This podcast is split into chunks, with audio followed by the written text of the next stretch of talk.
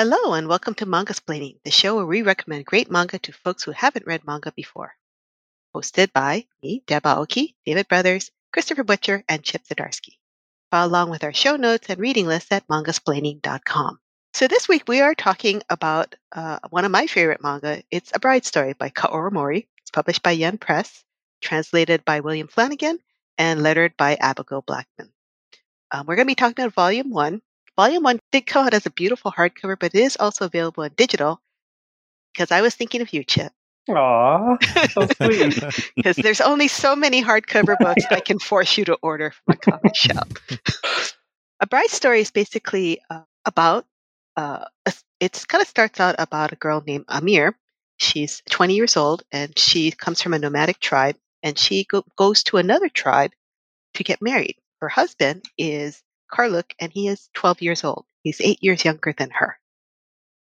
So a lot of the story this first volume sets up the dynamic between them two, as well as her role as a person who is coming into a brand new family, as well as almost a brand new culture.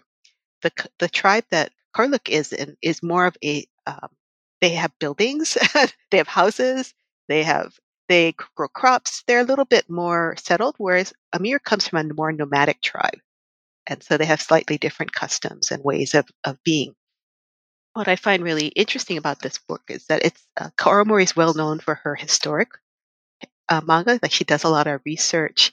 So she's really interested in this Silk Road, 19th century Turkey, Middle East type culture. Previous to this, she did a manga called Emma, which was a Victorian romance. And again, it was very much about that era, as well as the changes that were happening in the Industrial Revolution.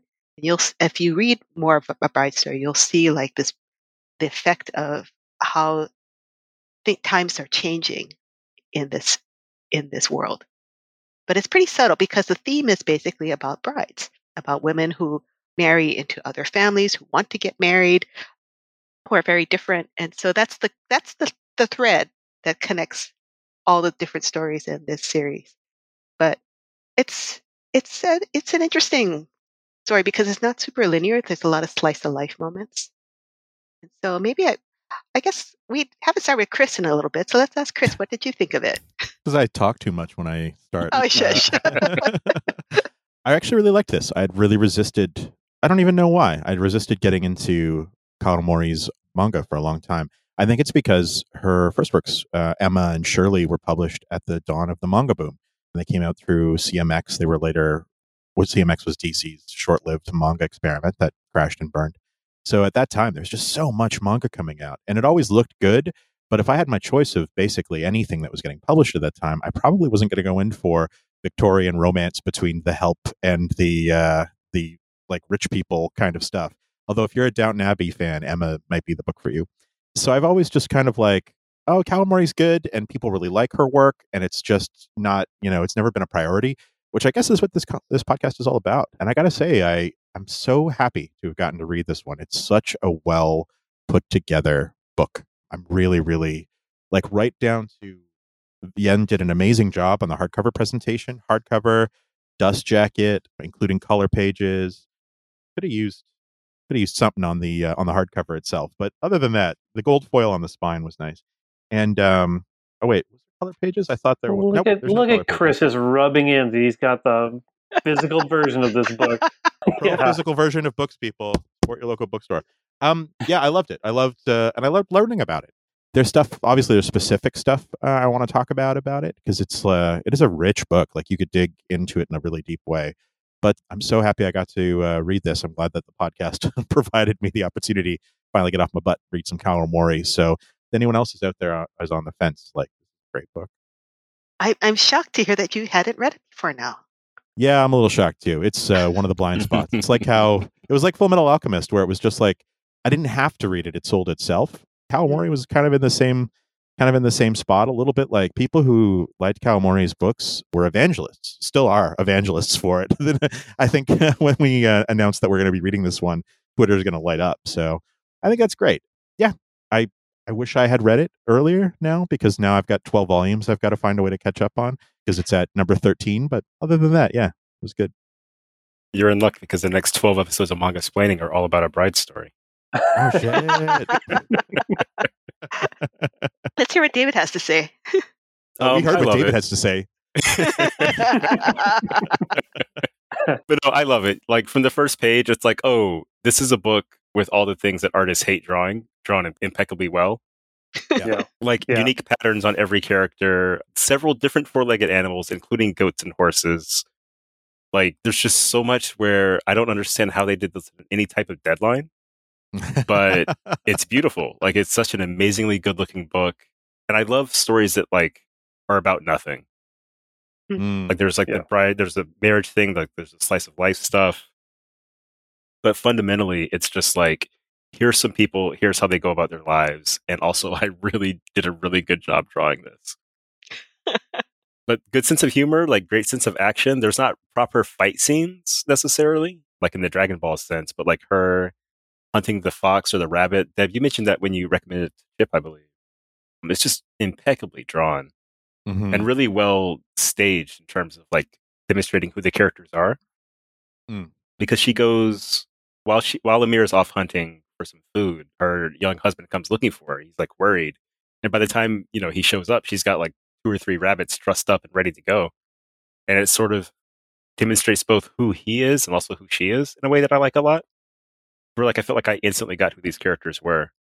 But my favorites are the 3 kids who are like the Greek chorus of the book. Oh yeah, yeah. It's so good. Tell me more. There are these one of the families, there's a chart in the back that I thought was very helpful with the family tree. So there's a daughter named Tiliki. And then there's 3 sons, and they're always like popping into the frame or into the scene to be like children about these very serious things. Mm. Like when one kid gets in trouble, like he was sneaking away, not doing chores, but he got a charm, like card for him by an old man. And the solution is that the old man's going to make charms for all 3 kids. And then everyone else also wants a charm. And the daughter's like, I love hawks. Can you make a hawk? Like it's such like a 10-year-old thing or however old they're supposed to be. Like it feels very real. And it's sandwiched in between incredible drawings of patterns and doors and tapestry. It's infuriating. This is just a general question on something like this. Like, would this artist have assistants? Like, do you know yes. which artists have assistants? Do they basically all have assistants? I think most have assistants, and it's rare for the big name ones to not. Okay. Although this is a monthly series, so she does have, I think, more time to work on it. Mm. Mm. I've seen videos. Oh, really? Yeah, it's 10 issues per year. It runs in Harta magazine in Japan, and which I think is the same magazine that Delicious and Dungeon runs in, by the way. But right. I'm not 100% sure. But yeah, it's monthly. So sorry, yeah, you were saying you saw her drawing? Well, she does videos where you'll see her drawing an image from beginning to end, from pencils to inks, and you can see her doing all the little hatch marks and all the detail, and it's mesmerizing.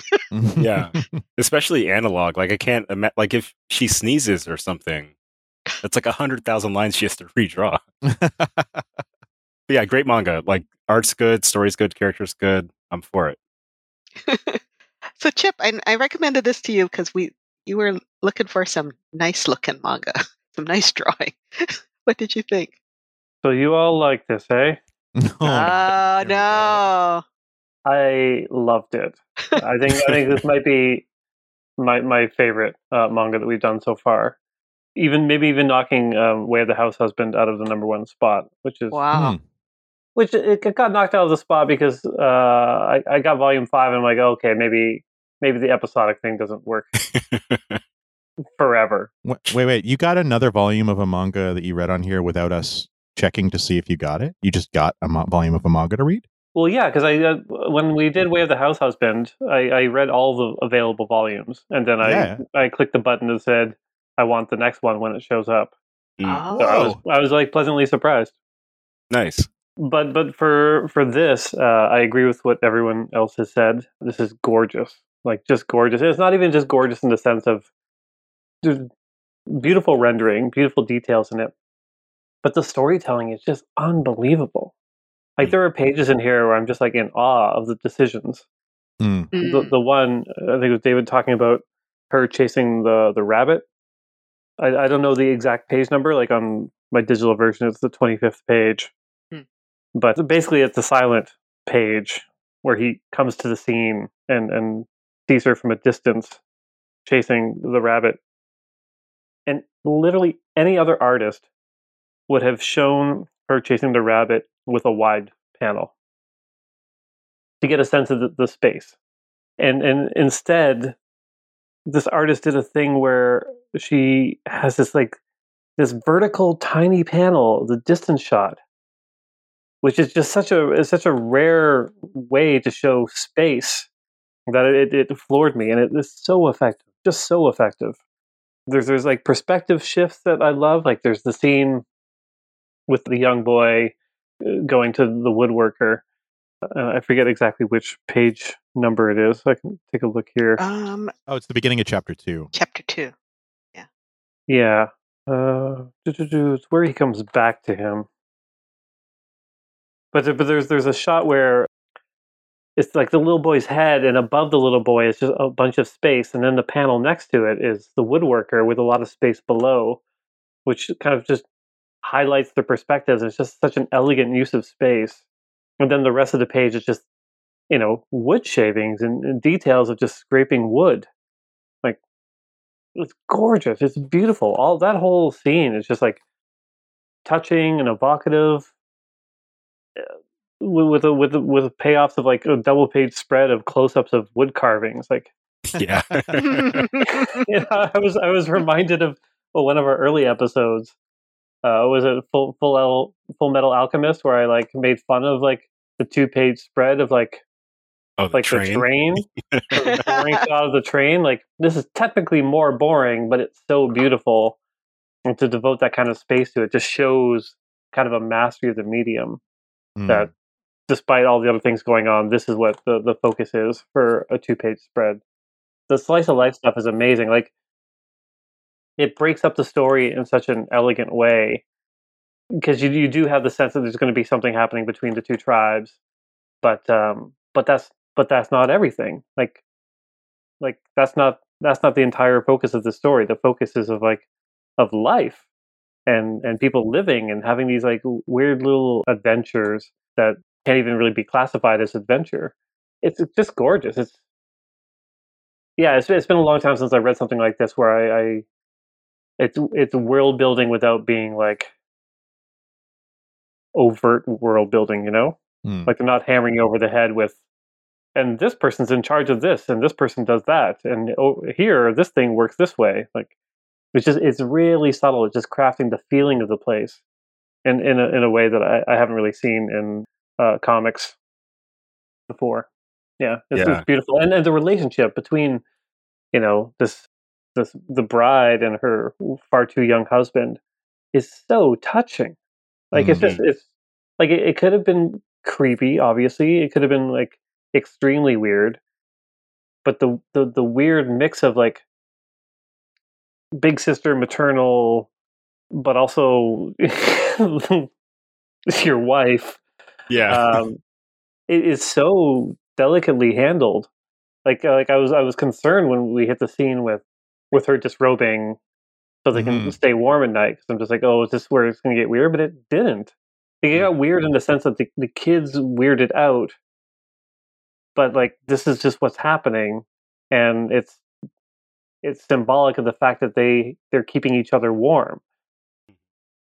Throughout their eventual life together. Really, really, really touching scene. I think what's interesting about it, that Kaoru Mori doesn't have any internal dialogue. Mm. Characters don't really have internal dialogue that you can read. Yeah. It all happens in their actions and their facial expressions. She lets the words, the pictures do a lot of work in the storytelling. There's a lot of nuances that she doesn't feel the need to explain to the reader overtly. Yeah. But it comes through. Good example is the scene Chip mentioned where the craftsman and the boy are kind of looking at each other while doing the carving. And the kid is just like, where's the goat? And the guy's like, why would the goat be on a post? Do you just like goats? And the kid says the horns are cool, and like the old guy gets it. And it's such a sweet moment. Yeah. And it builds to a moment that I liked a lot, where you see the kid, like, you know, kind of watching him, you know, do the chiseling or carving, whatever it is you would. And then it goes to that next page of all the doors, like all the woodworking being done, where we get to share in the wonder the kid is feeling. And like, it works. It's drawn so well that it's absurd. And the best worst comparison I can think of is in Frank Miller and Jim Lee's All-Star Batman and Robin. It's a 6-page pullout. David, what are you doing, man? No, there's a 6-page pullout of the Batcave, where it's this is really awesome. And Robin's like, I've seen better. And it's such a good moment between those characters, and very excessive in a superhero way. This is that, but sweet. Yeah, you're actually totally right. But no, you nailed it. It probably took the same amount of time to draw, too. Yeah. The thing I wanted to say is I think she's effortlessly sophisticated. This is an effortlessly sophisticated book, which isn't to imply that she doesn't work really hard and think about all these things, but it's like, we've seen some stuff that's really good that seems like people are just trying so fucking hard. Like it feels labored a little bit from both a story perspective, sometimes from an art perspective. And this just like is you glide through this story. Just glide through it. You are masterfully like moved through the story, like your wind and she's Tai Chi. You know what I mean? Like she is moving you and you don't even feel like moved or touched at any point. And that is amazing. Like I don't know. I think that this is the kind of story that this author is choosing to use their powers on is really interesting, because it makes like, we can see stuff. We can see that authorial power in like a very brute force way in Akira, where it's like, I'm going to draw 25,000 windows on an apartment block, and it's going to just hammer you into submission how intensely good this is. She's probably putting as much detail into the clothing in this volume in a way that it draws attention to itself once, like at one story beat, but then is simply present for the rest of the book, and it becomes part of your experience. I don't know how to talk about this now. And this is the other problem, because it's like, this is good. This is really good. But how do you communicate? You've got to run out and read this really well done manga and say, oh, you've got to see the 6-page wordless wood carving sequence. It's so good.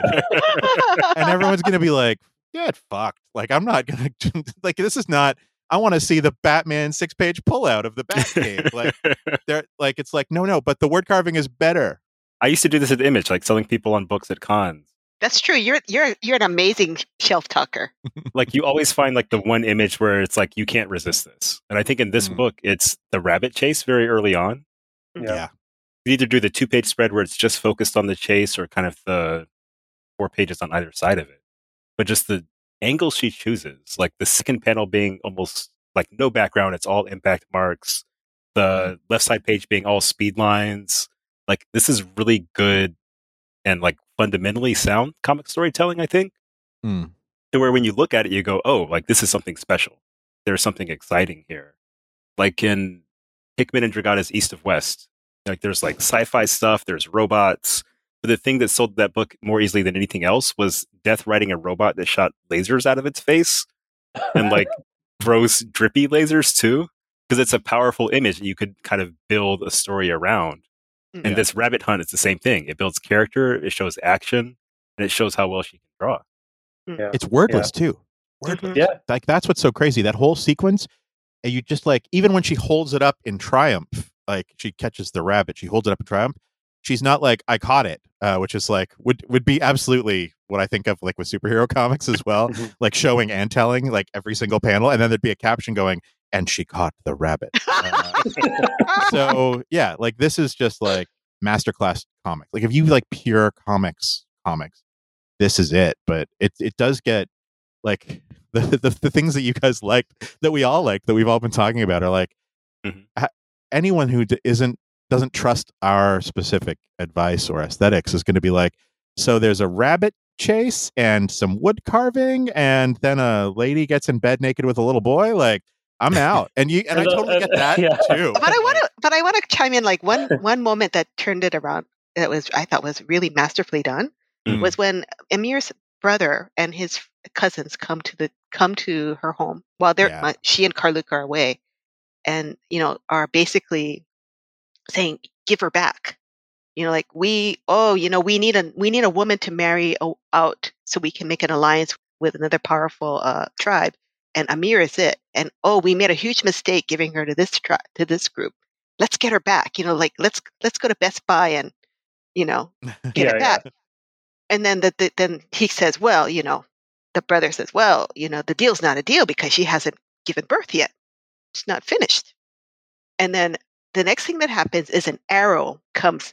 Boom, and then lands on the wall, and you think, "Oh, Amir's back," and you find out, no, it's badass grandma. Yeah, badass grandma. That was awesome. Yeah, that was so kick-ass. That's one of my favorite character types in manga is the tough old lady. Mm-hmm. Sometimes the tough old man too, but the tough old lady, I feel like Genkai from Hakusho, Tsunade, and Naruto. Technically, it's just such a twist from the tough old guy of American comics. Everyone knows Captain America or Nick Fury is a tough guy. But this is what if was Sharon Carter's aunt? What if she was still around? Peggy? Yeah. Oh, she is still around, actually. I forgot that happened. Anyway, tough old ladies, awesome. Yeah. I like the tough old lady because she cuts through the bull immediately because her big concern is they're just being too loud. She's will you be quiet? You're disturbing the whole neighborhood. But then she's also she's old enough to know how this goes. So she's just like who's to say she isn't pregnant, basically. Mm. That was good. She just basically lies to them, sends them off, maybe it's true, maybe it's not. Yeah, her face where she's exquisite. I think old ladies are the number one rules lawyers. She out-rules lawyered them because they tried to come in and be rules lawyers. And she's like, actually, here's how that works. That was really good. That part that Deb pointed out is also a good juxtaposition with the chapter before, the half chapter before, where they meet Karluk's cousins, who meet them with extreme, not humanity, hospitality. Mm-hmm. They're how's everyone doing? Has anyone passed away? We've got a yurt for you. And meanwhile, her brothers are very much more about the politics of the family. Mm. Yeah, that's great. It's interesting how well in this first volume, in each chapter, I think in the first chapter, there's a little bit of foreboding. You see these shadowy figures having this discussion. So she basically, from the first chapter, sets it off that, okay, yes, it's about this girl marrying a very young boy, but there's also something going to be bubbling in the background. And then throughout this first volume, you'll see this starting to come to the fore, and you know that it's going to continue. Yeah. But there's also the character of Mr. Smith, the archaeologist who just happens to be there. Oh, yeah. I love they don't explain that guy, I think, until the second volume, what he's doing there. Oh, yeah, I didn't ask. How much has everyone read? I only read the first volume, unfortunately. I just read the first volume, but I'm definitely going to read more. I've done the first three. Oh, okay. Wow. Well. Yeah, this is my second time reading this. But yeah, the Mr. Smith, there always has to be the character who gets things explained to him, so the reader is up to speed, and he's kind of that guy. Well, this happens in sports manga, right? There's a guy in the stand who says, wow, he did a blah, blah, blah move. The blah, blah, blah move is really hard. A student journalist with a watch-up pro. So Mr. Smith is kind of like that, I think. Yeah, he even gets the same type of characterization. When Karluk goes and finds Amir hunting rabbits, Smith is behind him, looking worn out on a donkey, and it's this guy's not used to this area at all. Yeah, but he's useful. He has medicine when Karluk gets sick. He's always kind of he's the reader point of view character almost. See, but that's the thing. I think he is not the dedicated reader point of view character, and this is something again that I think is about her effortless mastery of this and sophistication is that we are dropped into a world that very few people are, I think, in the whole world are familiar with the setting and what's going on. I mean, it's it would be tempting to say this character is the reader, you know, identification character. This is the, like, you're the strange person popped in. I don't think there's like a straight up reader identification character, but I think that she weaves who the reader identification character is so deftly through this volume. In this, in the wood carving, it's the littlest boy. It's this like 3-year-old boy who's fascinated by wood carving, and he learns about wood carving, but he's a little kid, so he learns in a visual way, and that's what we get from that chapter. We learn stuff from Smith for sure, but we actually learn stuff from Kulik as well, because he's only 12, right? Like he's like he knows things about his life, but he doesn't necessarily know things outside of his life. So when he's in a different situation, she's much more experienced, she's much more knowledgeable, she's much more whatever, and we learn things through him. And then that character changes from chapter to chapter. You can't. Most creators can't do that. Like they just can't do it. And that's another way in which I think Kaoru Mori is just like over the top with how solid this first volume is. The fact that it's still going 13 volumes later in Japan means it must stay at least close to this good, which is really exciting for me as someone who now has a whole bunch of new manga to read. But like, yeah, man, like she's doing stuff that people don't do. Yeah. There's stuff that happens later on. Like, is it not purely about Karluk and Amir? Like sometimes the focus shifts to other girls who are anxious about getting married or are married. So it's about a different bride. Yeah. And so the story weaves, it just kind of like, it's not necessarily a linear story only about those characters, but it ends up being this really rich story about different types of women and different types of circumstances. Like, you know, like in later on in the book, they kind of talk about like, oh, that's an old bride you got there, you know, and she's only 20, right? Yeah. Yeah. And then there's these really funny moments where it's like, I think one page 185 where the brother-in-law says, yeah, you look like you could haul a sheep. And then Amir says, very matter of fact, no, rams are too heavy. Yeah.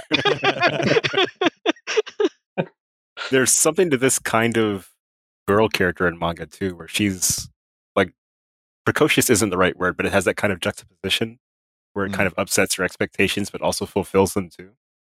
Like she's very girly, but also like very strong and wild. And those are usually opposites in books. Mm-hmm. But like Rumiko Takahashi combines those all the time. And I think Kaoru Mori also combines those all the time.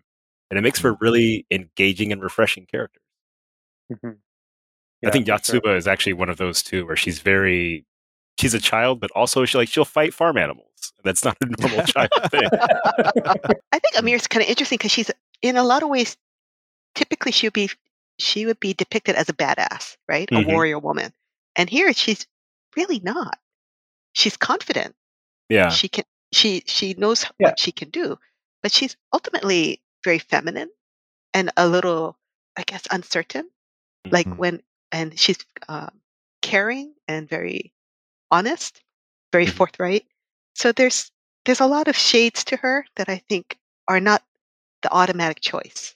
Yeah. Yeah. I love the author's note about her. Oh yeah. What does it say? So now we come to Amir and she's listing the attributes, and it's like good with a bow, older sister type wife, worldly wise about chickens and rabbits and such, wild, naive, strong, but still a young lady, but still a rich girl type. And she says, when I write down all her characteristics like that, it seems like I threw in everything until I was really satisfied, huh? And it has like a "the more you know" star over her head. I love her notes. They're so wonderful. It's so self-indulgent, but like the good kind of self-indulgent, you know, where it's clear like she just freaking loves Central Asia and nomads and horses and stuff. Same way she loves, you know, maids and butlers, 18th century England. Uh-huh. Yeah. And this is her way of like exercising that fandom of like showing people like this is why this stuff is cool. And she just happens to be like a really fantastic cartoonist. Yeah. Oh, I want to point out, you go to page 89 and there's this scene where she shows a flashback, and it's so stylish how she differentiates something that is a flashback and something that's happening in the present purely by the density of the pen lines. Yeah. That was just beautiful. Craft-wise. Yeah. Just amazing. Yeah. She makes sure any black areas become kind of a hatched gray. Yeah. On the same page, too, because it's flashback on page 88 for the top two panels, and then present time for the next three, and then flashback for the whole next page, mm-hmm. or for like for the whole next page, and like right before their journey began. And normally I'd look at that and go, well, maybe that's a little sloppy, but it's really clear. Like this is what she wanted to do. Mm-hmm.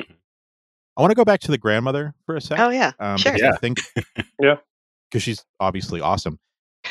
There's something really important there about drawing a connection between the grandmother that has sort of the matriarch, the matron, but matriarch really of this family that we're learning about, that is this like non-nomadic, have settled down or building a village kind of a family.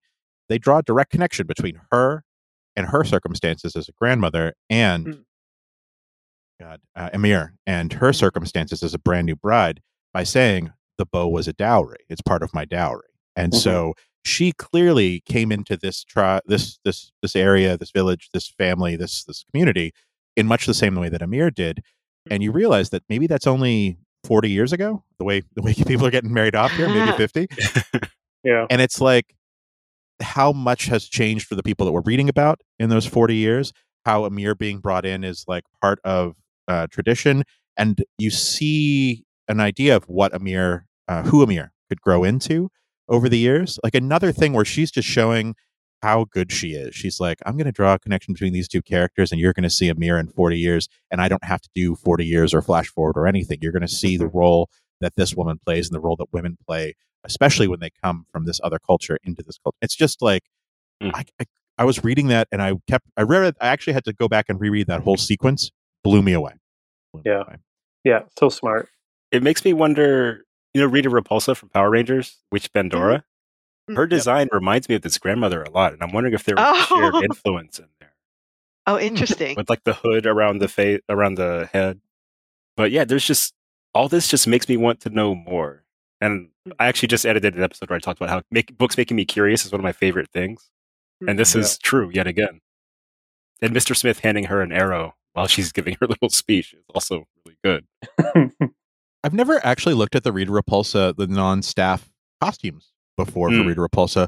And yeah, it really is. There's like a very specific detail and intricacy here. Some of it looks like Jomon, like ancient Japanese stuff. Some of it looks like the kind of stuff that we're looking at here, like pulled from Central Asia, like filigree. And yeah, who knew? Power Rangers with the good costumes. The costume design in this is, I can't imagine like what kind of reference material she must have. Just keeping all this straight, like every character has a unique pattern that they wear in every chapter. It's just so much work. If you read further on, there's a young girl character who she's told that she has to sew these embroider this fabric to make her dowry, make her I guess the stuff that goes with her when she gets married, and she's really bad at embroidery. And then everyone makes fun of her, like, how are you going to get married? Your embroidery is so terrible. But then what she's really good at is making bread. And she makes really fancy bread. And it's like, oh, okay.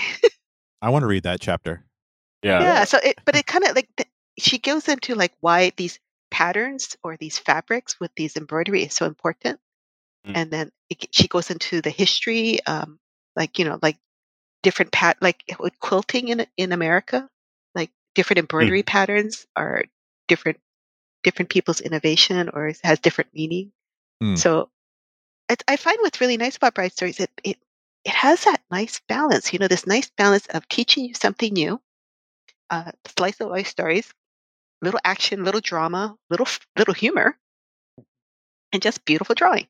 It's not going to be your slam bang action every minute type of high drama, people crying, no snot and tears everywhere, no superpowers, no people yelling out, this is my attack.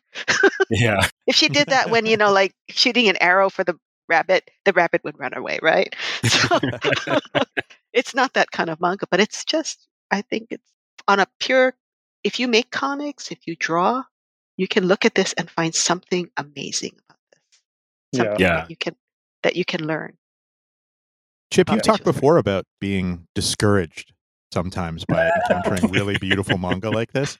How did you feel? Like, did you feel that discouragement, or are you just happy that something like this exists, or like what's I don't know. Yeah, with this, I didn't feel discouragement because while the detail work was beautiful, it's not even something I aspire to, right? Mm. Like it felt different than reading Akira, maybe because the environments in Akira are things that I would potentially draw, whereas this is not anything I would ever potentially draw. I have faith in you. Well, thank you. Thank you. So my takeaway from this is mostly just in the storytelling. Like I admire the rendering, but I think the storytelling is the stuff that I kind of want to glean things from. Is there a moment that you found particularly like, wow, that's a great idea? I mean, the one I mentioned at the top was chasing the rabbit and the vertical panels instead of the wide panels to show the chase was really fascinating, and just the general pacing, especially with the woodworking scene. Yeah. Almost every page is just kind of perfectly composed.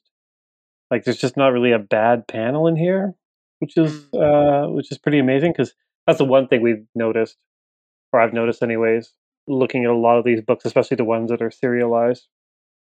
There's a drop-off in quality at some point.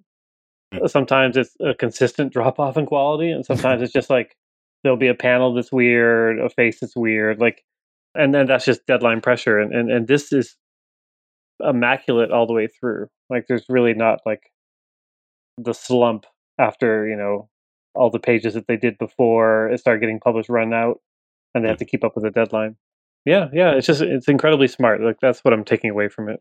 And it just has a humanity to it, you know, because I've seen other artists who draw very exquisite, detailed, like Asano Inio, for example, or the guy Hiroya Oku, who does Gantz, very detailed drawing, but a lot of it's very computer aided. Mm-hmm. And with Kaoru Mori, I generally get a sense of warmth and humanity in every page. Yeah, like 100%. Nothing looks computer aided or artificial. No. It looks very crafted. Yeah. And has the hand of the artist in it. Yeah. Amazing work. And like, you know, I talked before about the husband-wife relationship. And I was thinking about this week as there was a discussion between a couple of Mangasplaining readers, because I was following the Twitter, about it was some sort of manga in which it was like a teacher and the student, and there was an age difference, and they're just like, this is creepy. Like, and it's teaching the kids reading this like a really bad message by like kind of romanticizing these kind of relationships. So I read that discussion and I'm like, oh yeah, that's true. And then I read this and I'm just like, well, this didn't even like it. This weirdly, this works better because the age difference is greater. Because she's 20 and he's 12, so there's not actually that kind of weird tension. Of like, he's not like a horny little boy with blood coming out of his nose, because I know that works.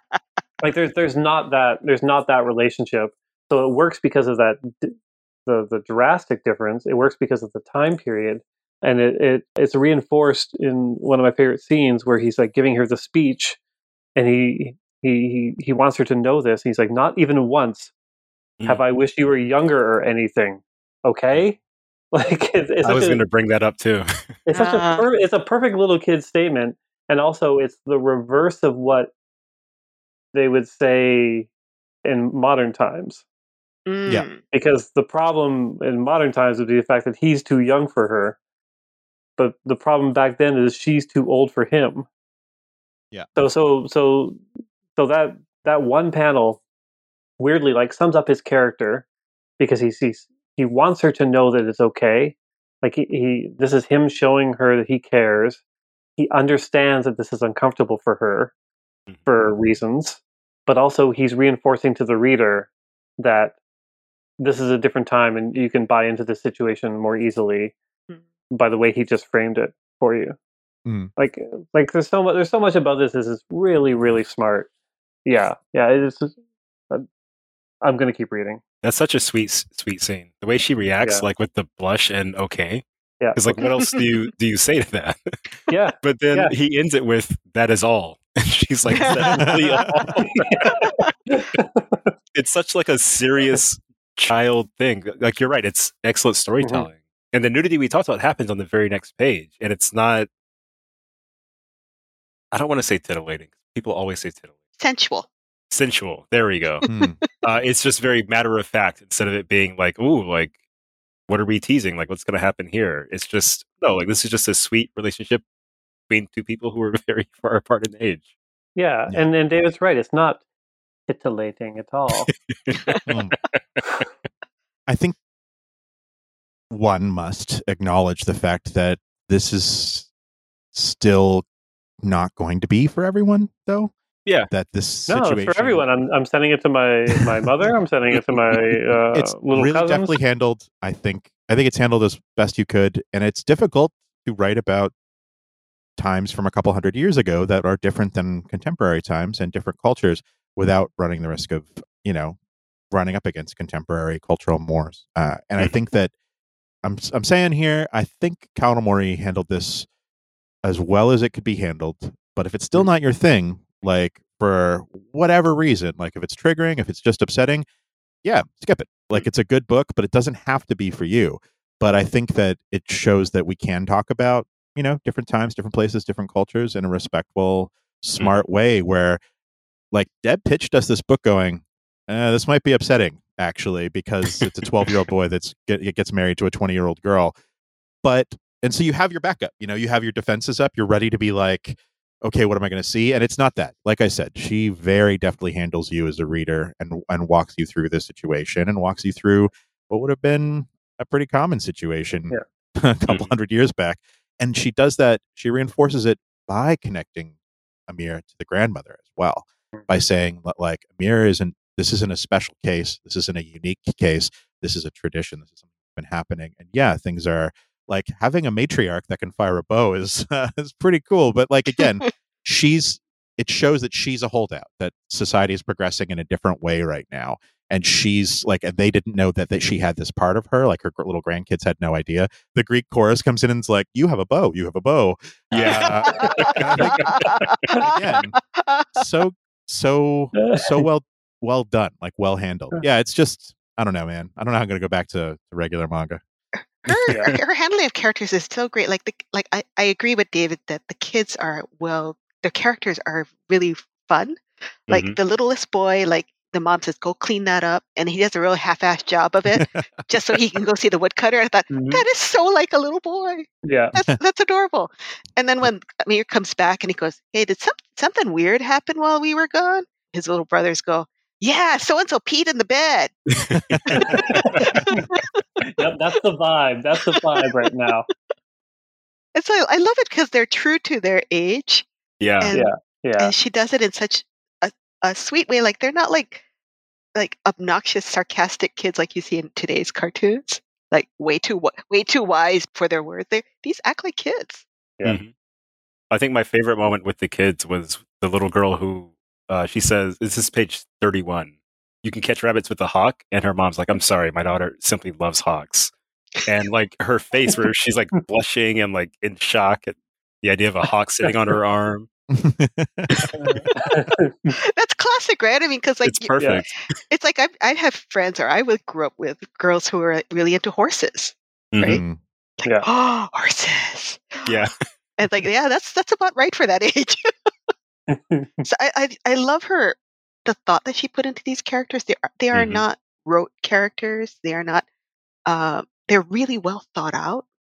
Even the side characters are really well thought out. Yeah. Mr. Smith gets more of a story arc later on. Yeah. and then so Amir and Karluk are not the focus entirely, but you do get to appreciate their relationship, right? You don't. Like, when the first scene where you see them, where she lifts up her veil and sees him, she's like, oh. And then she smiles broadly, like, oh. Like, oh, that's a nice touch. Yeah, it's super adorable. Don't spoil it for me, but I'm really hoping that the girl who loves hawks eventually has a hawk sitting on her arm.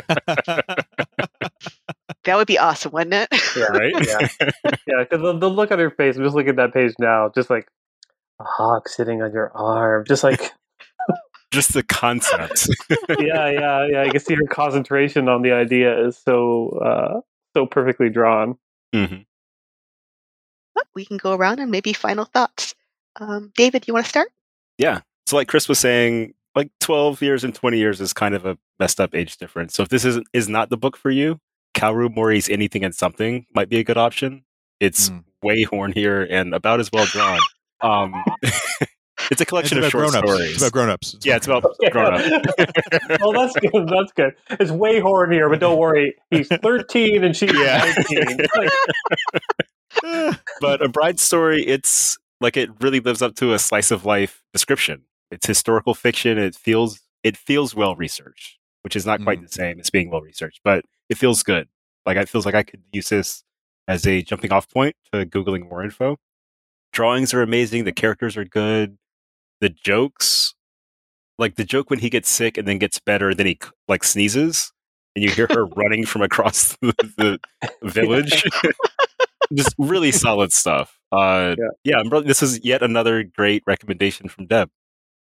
Yeah. Ta-da! All right, Chris.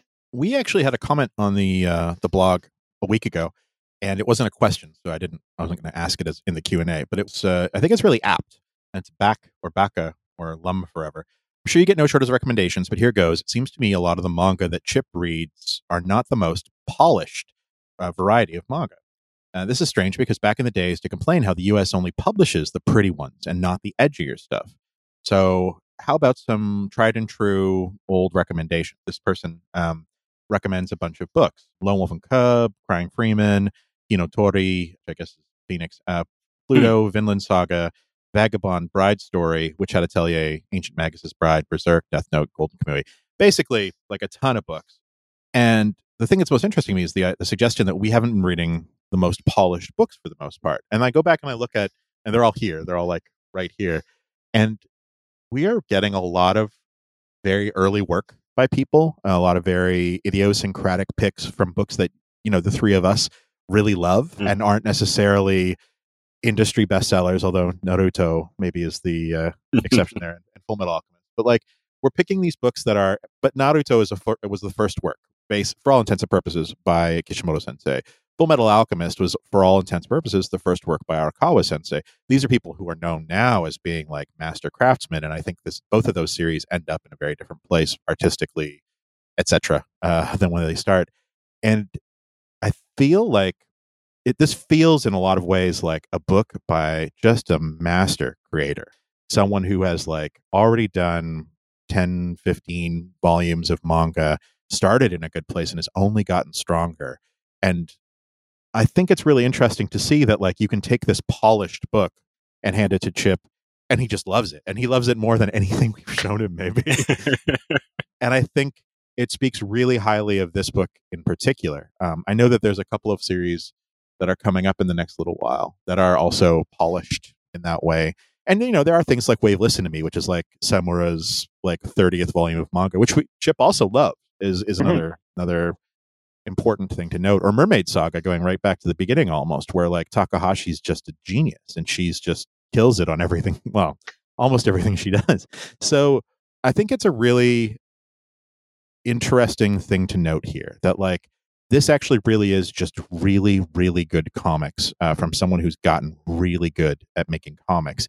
And it's a different kind of recommendation that I think we're making. Deb, this is a book, she said that she recommends to people all the time because it's so strong.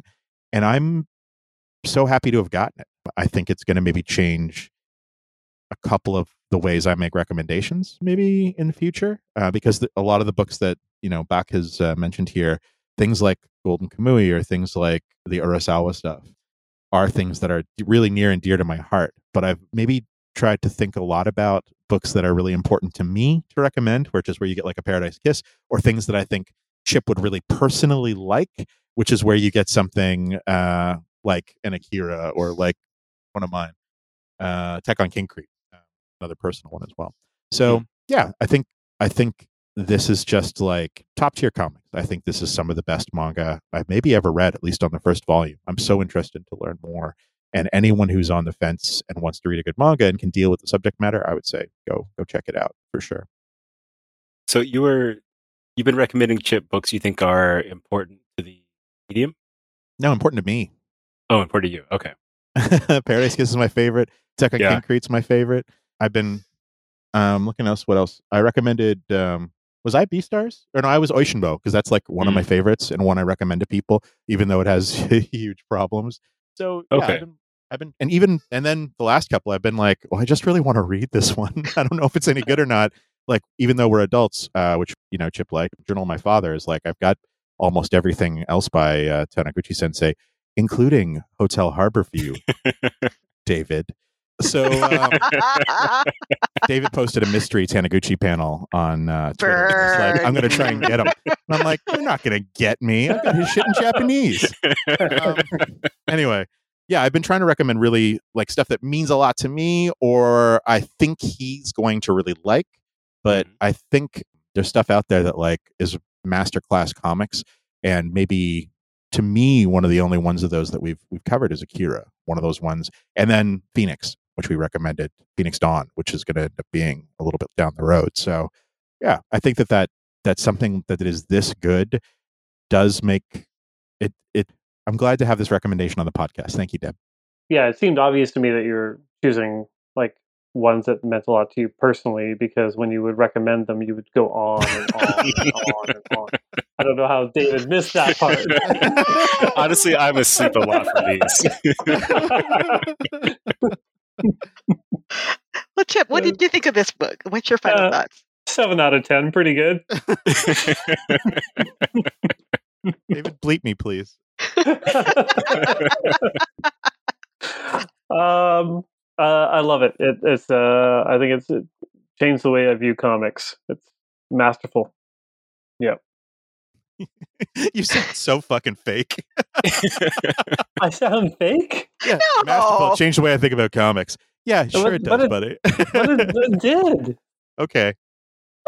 Okay, sure. Now it sounds sincere. What, do I know this artist? Like, am I trying to impress somebody by liking this? All the listeners. You're trying to impress all the listeners who have been waiting for us to cover this, apparently. Well, I gave it 7 out of 10. Come on. Wow. Dad, you're a tough grader. No, I genuinely love it. Like, there's a lot that not only myself, but I think other comic creators can learn from reading this book. I'm sorry, was that genuine enough for you, Chris? The readers will decide. The listeners will decide. Deb, what's your final take? I guess one thing I didn't really bring up as far as this book goes is that Kaoru Mori is obviously not Turkish. She's not from the Middle East. She didn't grow up there. But she is approaching this story with such respect and such love and attention to detail that it doesn't matter. And so, you know, in a world now where people feel a little sensitive about telling stories that don't come from their personal experience or their personal, where they're from, I think Kaoru Mori does something really bold and wonderful is that she's not telling a story set in Japan. She's not telling a story she personally lived, but she's something she feels passionate about, that she researched. And through it all, she makes it interesting for the reader by the way that she masterfully does visual storytelling, the way that she creates characters and makes them distinctive, the way that the story unfolds in a way that is so much about seeing, how she draws subtle expressions, how she frames the pictures. I appreciate it on a story level and on a craft level, because I know how hard it is to draw this, and I know how hard it is to pace the action the way she does. She does it in a very innovative way, but not in a show-offy kind of way. Like Tezuka does really interesting, innovative paneling, but it's kind of show-offy. Like, look how weird I can do stuff. But Kaoru Mori's decisions seem to be very deliberate and elegant. I recommend this book a lot to people because I think this is not just good manga. This is good comics. This is good visual storytelling by any measure of the medium. And you can enjoy this, whether you've read a lot of manga or not. You can just enjoy it because it's good visual storytelling. Absolutely. I love it. And she has great female characters, great male characters. I think she's just a really well-rounded storyteller. Personally, I love Emma a lot better in the sense that Emma... even more than this? Yeah, I love Emma. But Emma is, because it's a perfect story, it has a... And the ending, I read it over and over again, it makes my heart sore. It's like, so is it an adaptation? No, it's an original story. Oh, okay. All right. It's not like Jane Austen. Same name? Yeah, okay. But the reason why I didn't recommend that is that it had the problem where the first couple volumes were a little rough. They weren't quite as... Like, if you go read the first volumes of Emma, like, you can see the beginning, but by the end of it, she's got it. This is her style. And it's beautifully done, and it goes right into Bride Story, and this is where you're seeing her at the peak of her powers. How many volumes is Emma? It's 8 volumes. Okay. Oh, that's not that bad. I love it. It's one of my all-time favorites. Like, if I'm feeling blue, I'll read it, and just makes me happy. See, I'd be interested to read. Like, I mean, I know we're always short on time and money, but it'd be interesting to read for the podcast 8 volumes of Emma just to see that progression. Because you can. I really see it. I haven't really been afforded that opportunity. Like, so far, the progressions I've seen is usually in the other direction. Oh. Yeah, it's funny, especially with something like shonen manga, where that if you have 800 chapters, you've got to get better at drawing at some point in those 800 chapters. And sometimes, like, they really level up, and I'd love to see what that looks like for Mori. Well, yeah, I mean, Malcolm Gladwell once famously said that it takes 800 chapters of manga to get better at drawing. True. He is a genius. Yeah. Well, thank you, guys. I'm really happy you enjoyed Bride Story, and thanks for giving it a try. My pleasure. You, Dad. That was great. 7 out of 10. All right. And now let's hear a word from our sponsors.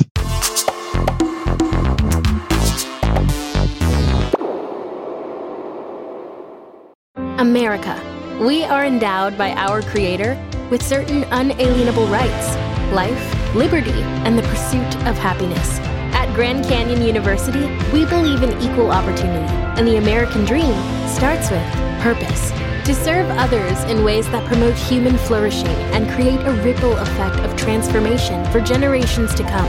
Find your purpose at Grand Canyon University. Private, Christian, affordable. Visit gcu.edu. And we're back. Now let's get to our Q&A. Let's see what we got in our mailbag. Chris, what did we get? Well, we have a question from Instagram. You can follow us online at Mangasplaining on Instagram. This is from Josh Hetchinger, who says, actually, I have a wish list related question.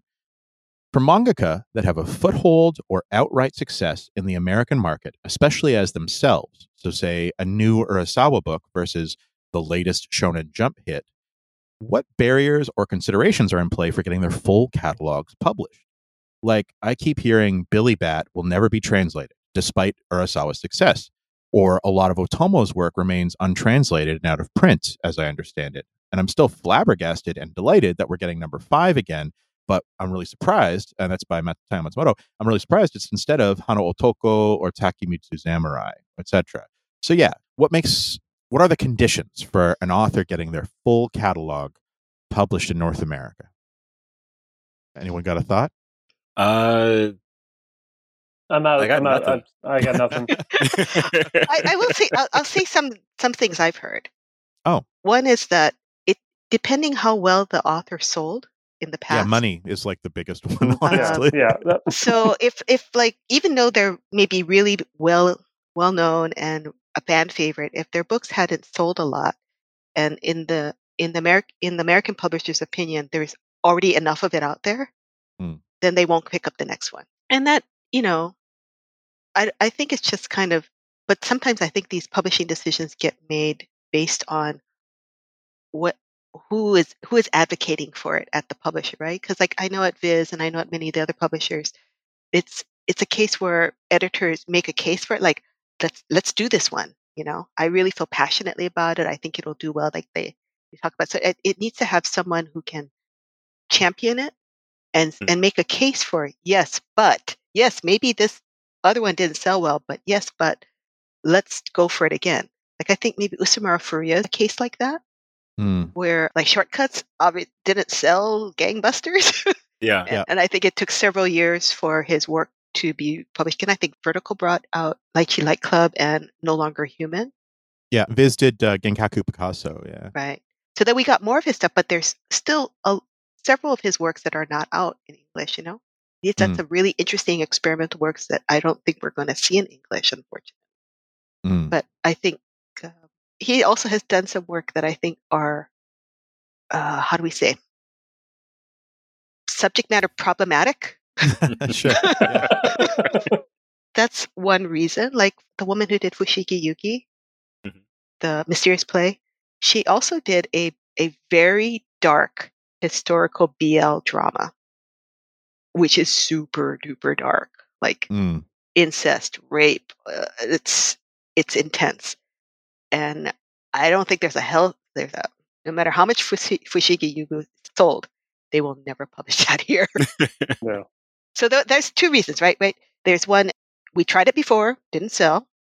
It's the subject matter is problematic, and then there is various licensing limbo issues, meaning. In the case of Otomo said no. Yeah. For many years. But right now they're working on a project where he is going to re-edit and republish his entire output in English. Mm. And republish his entire output in Japanese as well. But this is something he announced at Anime Expo in 2019. Yeah. And he has a way of announcing stuff and then letting it sit for a while. Yeah. It's done when it's done. It's done when it's done. Is the idea with something like that, like, are they being republished in, like, a different format? Like, is it, like, all hardcovers or something? Or just, like... I think it's a mystery. Yeah. Yeah, we don't know yet. We don't know. We don't know how it's going to turn out. But I think, like, his books, if you bought them all in Japan, there were different sizes and different bindings and stuff like that. Mm-hmm. I think the idea is to make them look consistent. Gotcha. I think like there's a Tezuka library you can get in Japan where it's every single work he did with the same cover format. Wow. Yeah, it's beautiful. So I want to add to your point because I think Otomo is a really interesting case. Mm. And it ties into the point of age. There's a reason we don't get a lot of series or whole things from different creators, and that's because of how old they are. Comics are a bit behind the curve when it comes to digital comics in Japan as compared to how North American comics are produced. So for some licensing issues, if you want to go back and do, an older work by a creator who's very popular now, the files might be only available at 300 dpi, which doesn't look that great, or the scans might have been done when scanning technology was good, or there's only film available because comics used to be photographed, shot, and turned into film plates for pressing. So they've actually, that film has never been scanned. It's never been reprinted. Ed Chavez, who worked for Vertical Inc., now runs Denpa Publishing, used to be very open about talking about this, where we tried to get this book that you all want us to do, but there were no files for it. So like the pages would have had to have been rescanned from scratch from film, and that like the cost of and time of that would have been insane. So we didn't license that book. Otomo's a really good example. Like he started working in the 70s, and his earliest short story work is all in like from like 74, 75, 76. There's like, and those aren't in print in Japan because they'd have to be probably rescanned from the original artwork. That's probably what's happening with the Otomo republishing project. Like, I don't have any inside knowledge, but knowing how for example, it was announced, so I can talk about this. When I was working at Udon in 2015, we acquired the rights to do a new edition of the very cool Mayoko Ano kids graphic novel series, which was Chocolat et Vanille, which I don't remember what the English title is. It's the two girls, and they're kind of magical witch girls. Sugar Sugar Rune? No. Sugar Sugar Rune. Yeah, sorry. It had a different name in Japan. So anyway, but there's no digital files, or the digital files were of such a low quality that it didn't really matter. So I don't think Udon's talked about this, but they actually had to get the original art in Japan from Ano-sensei and then literally rescan every single page at 1200 dpi in order to publish that book, and then touch-ups and then licensing issues. And that's actually why that one hasn't come out, because it took longer than anyone I think involved maybe expected it to. So you'd have to ask, Udon and Erico what the status is now. But I know at the time that was like, we acquired it, and oh, by the way, there's no files, and oh, by the way, here's this much original artwork, like a foot and a half of it that you've got to rescan. Yeah, that is a significant deterrent to licensing a book. And that's why a lot of times when people are doing licensing inquiries, they're like, are there files? What quality are the files? Sometimes you don't know. I know there's one project that David edited that we were really worried about whether there were files, actually. That was something I brought in. The Transformers manga that Viz published was one that I found actually in a used bookstore in Japan. And I was like, oh man, we got to publish this. Brought it in. It came in. The volume I had didn't have all the stories that were published as part of that line. Some of them looked like they were printed from faxes in the Japanese edition. They were actually, the scans were so bad that they printed them on their side two to a page, and it still looked like it had been through a fax machine, even like reducing it by 50%. Like, oh my God. Just this terrible book. And we're like, this would be a great book. It actually turned into a beautiful book that Viz did, but we had no idea whether or not. It turns out that the Japanese publishers at some point had done a digital edition and gone back and actually found and rescanned all the original art. The scans are gorgeous in that book. Like, it looks, even though it was done in the 80s, it looks like it could have like rolled off the press today as like a retro throwback. Oh, yeah, that's a huge question mark. You just don't know. So it is really, the people making acquisition decisions, I think, they're kind of have a godlike power to the fans, because it's like, this person is the decider as to whether or not my favorite series that no one knows about that I read illegally on the internet is going to come out in an official volume I can buy. Cool. You mean Kingdom? Yeah, like Kingdom. Like, ooh, like, oh, nice. You fucking invited the Kingdom people. Here we go. But like, yeah, you're not going to, it's without knowing how well it's going to sell, you're not going to license a 60-volume series with a roll of the dice. You know what I mean? Without knowing what quality the files are, because it's 10 years old and you don't know if you've got digital files, or if you do, and sometimes that's worse because scanners weren't that great 15 years ago. Like, there's so many things that go into these decisions. The big issue is like, all right, the reason number 5 is getting a re-release, I don't have any inside knowledge, but I know that a new version of it came out in Japan 2 years ago and was simulpubbed with, and I think it came out because France got a new version of it. And France did a 2-volume all-in-one edition in black and white, so it doesn't have the color pages. So yeah, all of a sudden, there's a new license. There's a new format you can license that makes more economic sense. It's going to be 2 volumes instead of 8, which is a huge deal because, drop off in series as they go on. Not as many people buying each volume. It's a format where all the files they know are in good condition because someone just printed 2 different editions of this in different languages. It suddenly makes a lot more sense to license a book like number 5. But Takemitsu Samurai, like, I know there's good art for that, but it's an 8-volume series. Hana Otoko, that's a book that's like, yeah, that got a new all-in-one edition by Matsumoto, but it's also like pre-Tech on Kingcrete artwork. It's rough. It doesn't look anything like the artwork that Viz is putting out right now for like Cats of the Louvre or even the Ping Pong re-release. Like, it's very, very old work. So, I mean, it seems like it's a no-brainer. Everything that Kaoru Mori, who we just finished talking about, almost, it looks like everything she's ever done manga-wise is in print in English right now. You can get it. And that's just like good timing. Like, if CMX hadn't picked up Emma when it was getting popular, it hadn't developed that fan base with CMX going under. If Bride Story hadn't been such a hit, maybe they wouldn't have gone back and done like the short story collection. Maybe they wouldn't have licensed Rescued Emma.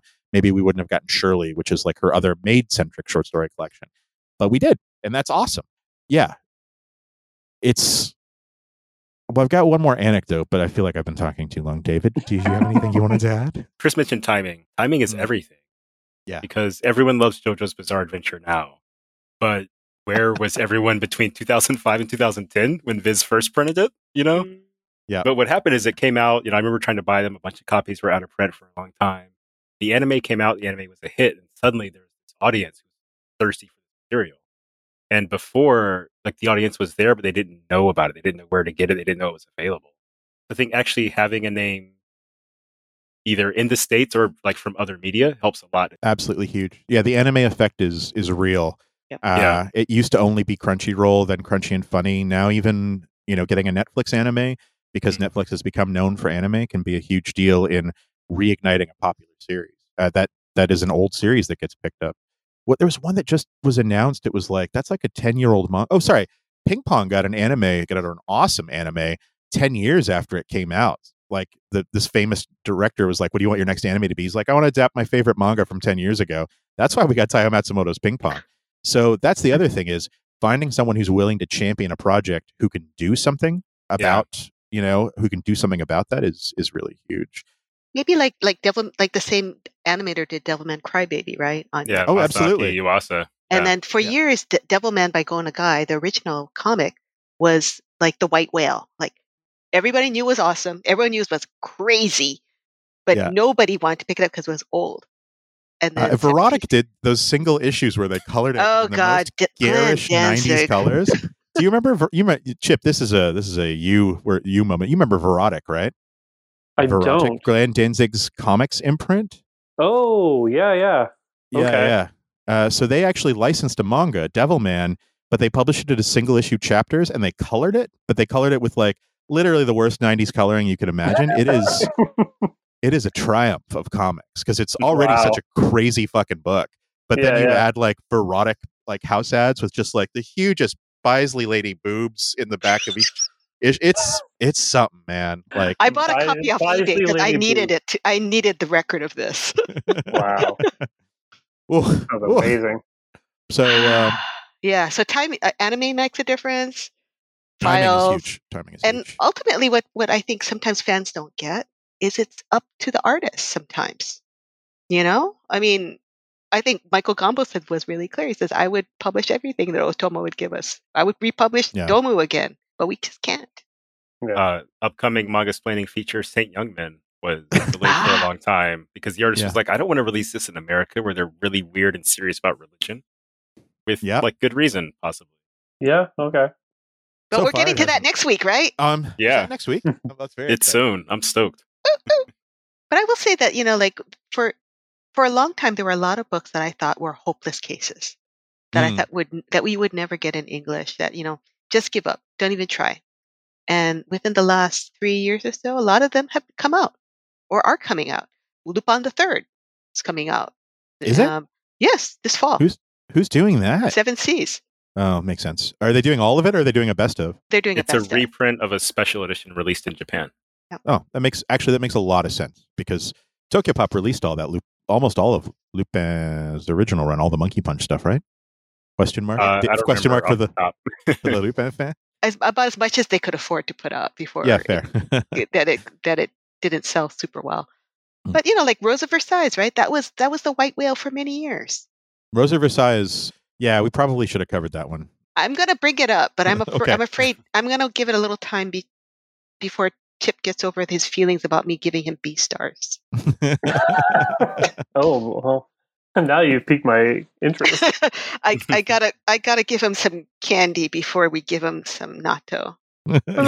Child, a little bit, but in a good way, in like the best way. I think you'll be ready for it eventually. Okay. Thank you so much. I'm staying out of this one. Yeah. I'm not saying it's bad. I'm just saying it's even for me, it's a hard read. All right. But I think it's an important read. So at some point we will bring it up. All right. And I think that's it. We talked a whole bunch about a bunch of really important stuff. And thanks a lot. And we'll see you next time.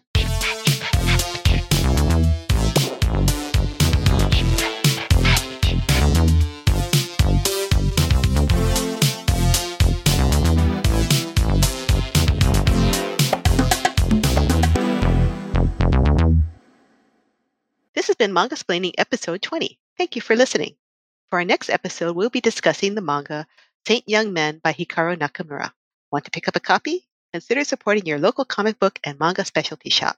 Find one near you at comicshoplocator.com. You can also follow along with our complete reading list at mangasplaining.com. Thanks to DADS for their musical accompaniment for this episode. When you need mealtime inspiration, it's worth shopping Kroger, where you'll find over 30,000 mouthwatering choices that excite your inner foodie. And no matter what tasty choice you make, you'll enjoy our everyday low prices, plus extra ways to save, like digital coupons worth over $600 each week. You can also save up to $1 off per gallon at the pump with fuel points. More savings and more inspiring flavors make shopping Kroger worth it every time. Kroger, fresh for everyone. Fuel restrictions apply.